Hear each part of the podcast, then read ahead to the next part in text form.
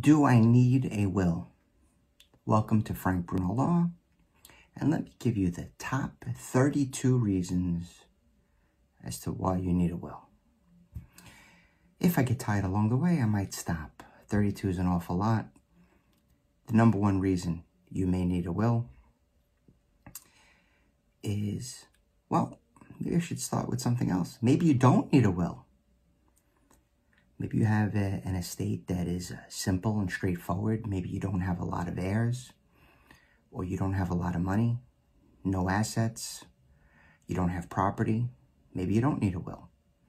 Maybe you have a lot of money. Maybe you need a trust, right? Maybe you need a different estate plan. Perhaps deal with beneficiary designations or um, in trust for accounts, something like that.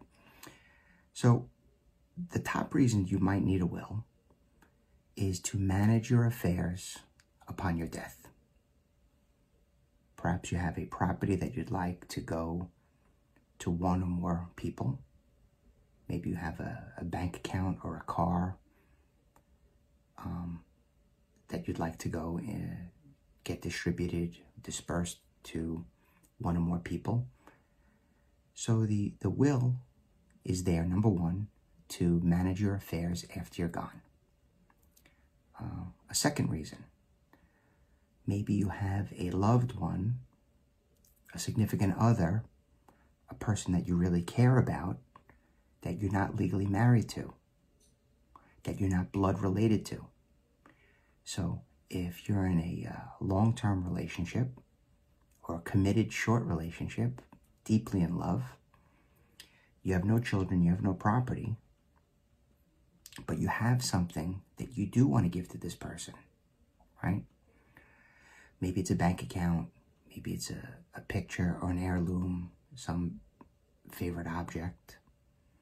Well, a will can do that. Because if you have no will, um, anything that you own passes by the laws of intestacy. It passes through the template made by the state that you you live in. So if you um, don't have a will, anything that you own will pass to your heirs in a certain program designed by the state, right? Uh, according to their rules. So you need the will. I'll stop at two reasons, right? Maybe I'll give you one more on, on the way out. So the second and most important reason that you might need a will is to pass on to a uh, non-blood relative, non-married individual. And what's the third reason? Well, I did I did say I was going to give 32. Uh, I'm even struggling to give up to get up to three. So maybe you don't need a will.